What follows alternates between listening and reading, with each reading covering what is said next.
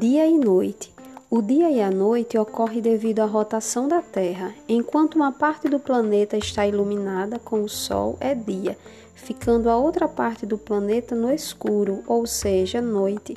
Esse ciclo é causado pelo nascer e pôr do Sol e da Lua. Os dois períodos são importantes. Esses períodos influenciam a vida tanto de animais como de pessoas. Em um dia há 24 horas, cada período tem 12 horas. Exemplo: dia, 12 horas, noite, 12 horas. O céu é diferente em cada período. Durante o dia, o planeta é iluminado pela luz do sol. Durante a noite, é a lua e as estrelas que ilumina.